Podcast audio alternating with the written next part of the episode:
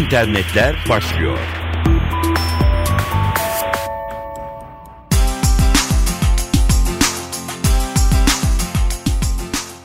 Bilgi Teknolojileri ve İletişim Kurumu BTK'nın 2012 Temmuz ayından önce yayınladığı ve 24 Ocak 2013'te yürürlüğe girmesi beklenen elektronik haberleşme sektöründe kişisel verilerin işlenmesi ve gizliliğinin korunması yönetmeliği askıya alındı.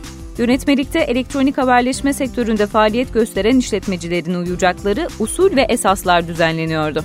İnternet kullanıcıları bir siteye kendi rızalarıyla bıraktığı kişisel bilgileri bunun yanında burada sonradan oluşturdukları kişisel içerikleri güvenle teslim ediyorlar.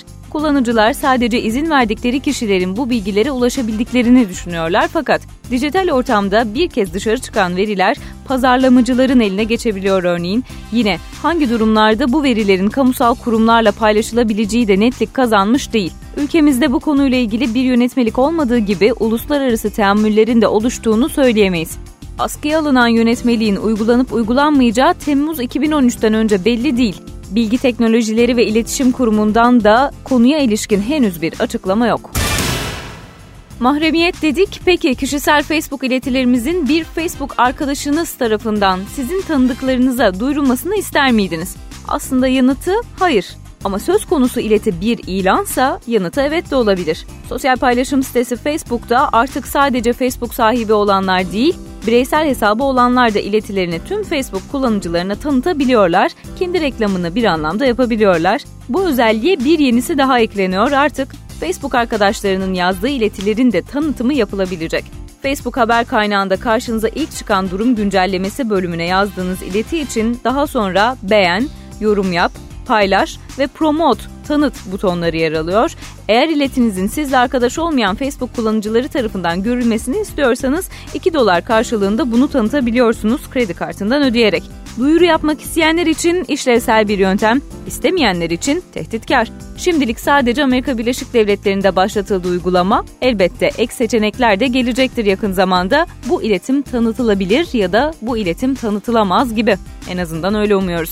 Bir Facebook kullanıcısının her paylaşımı aslında tüm arkadaşları tarafından görünmeyebiliyor. Arkadaş sayısıyla orantılı olarak ortalama 100 arkadaşın 15'i o iletiyi görebiliyor.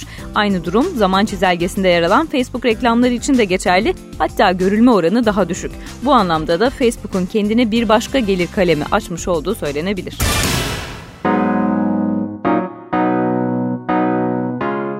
İşte uzmanlarını iştahlandıracak bir sosyal medya krizi. Burger King'in Twitter hesabında yaşandı. Ünlü hazır yemek restoran zinciri hacker saldırısına uğradı. Amerikan firmanın Twitter hesabı @burgerking, kullanıcı adı da öyle. Hesaba sızan korsanlar önce kullanıcı adını ve görselleri, logoyu rakip restoran zincirininkiyle değiştirdiler McDonald's'la. Ardından Burger King'i tiye alan mesajlar paylaşmaya başladılar. 80 bin dolaylarında olan takipçi sayısı bir saate varmadan 100 bini geçti. Bir de etiket açtılar, hashtag açtılar. Op Met Call yani deli dana operasyonu. Avrupa'da at eti skandalının patlak verdiği günlerin hemen sonrasına rastlayan eylem benzer bir amaçla yapılmış olabilir yorumlarına neden oldu. Bazı haber siteleri bunun Anonymous'a ait olduğunu yazdılar ama birkaç yıl öncesine kadar sempati toplayan örgütün artık kendi kontrollerinde olduğu tartışmalı. Burger King birkaç saat sonra bir açıklama yaptı. Sayfalarının siber saldırılarının ardından kapatıldığını belirtti. Eylem sırasında atılan uygunsuz mesajlar için de kullanıcılarından özür diledi. Şirket sayfasının düzeltilmesi için Twitter yöneticileriyle beraber çalıştığını söyledi. Çok değil. Bundan 2-3 yıl önce mobile yönelik işlere yatırımın kat be kat kazandıracağı öngörüsü yere sağlam basıyordu. Şimdi birkaç yıl sonrası için buna benzer öngörülerden biri var. O da şu. Bu alana yönelmiş her firmanın kendi uygulama mağazası olacak. Analiz Gartner araştırma şirketinden. İş hayatında kullanılan ve üreticisi başka olan uygulamaların kök dosyalarının gizli olması, şirket çalışanlarının kendi mobil cihazlarını iş hayatlarında da çok fazla kullanmaya başlamaları güvenlik kaygılarını giderek tırmandıracak. 2017 yılından sonra her 4 işletmeden biri kök dosyaları nispeten özgün kendi yazılımlarını üretmeye ihtiyaç duyacak. Bu mağazalarda hem masaüstü hem mobil cihazlar için yazılımlar yer alacak.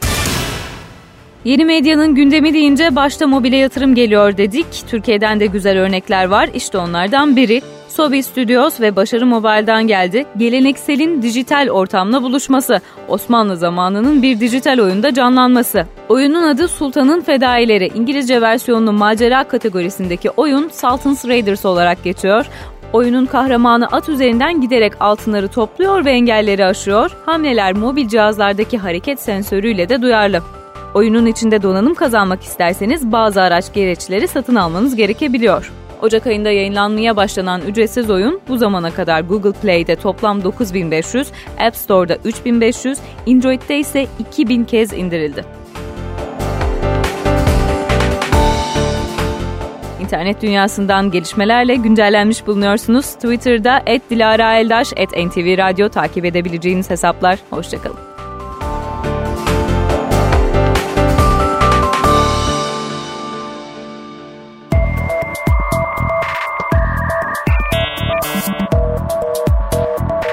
İnternetler sona erdi.